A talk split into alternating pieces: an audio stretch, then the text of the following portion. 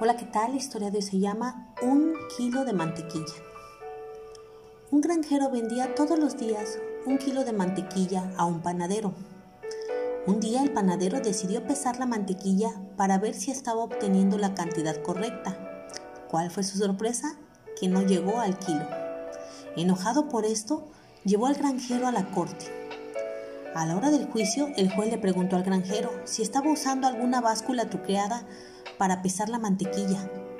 El granjero respondió, Honorable juez, yo soy de un pueblo, soy primitivo, no tengo una medida adecuada, no tengo una pesa o una báscula, pero sí tengo una referencia de peso.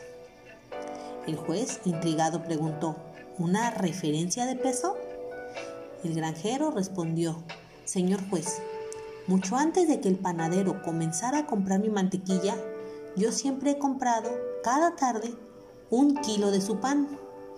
Cada día, cuando el panadero me trae el pan, lo pongo en una balanza, que es mi escala o mi referencia de peso, y le doy al panadero justo el mismo peso que me da él en pan, se lo doy en mantequilla.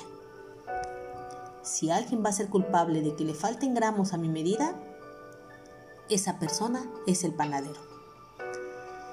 Pues bien, esta historia nos enseña que en la vida obtenemos lo que damos.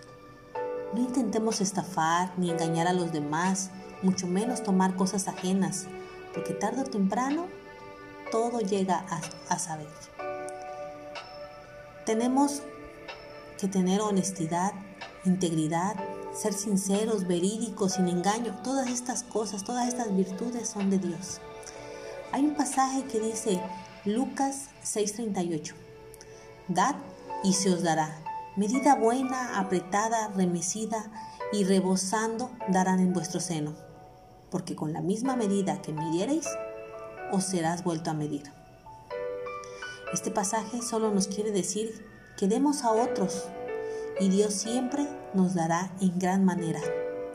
Nos dará de sus bendiciones con una medida buena, apretada, sacudida y repleta y que con la misma medida con que demos a otros, Dios nos dará.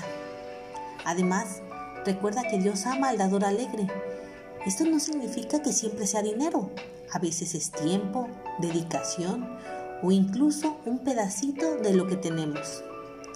Y más en estos tiempos de crisis, una palabra de aliento, un estímulo, esa moneda que era el refresco del día de hoy puede completar el desayuno de una familia mañana.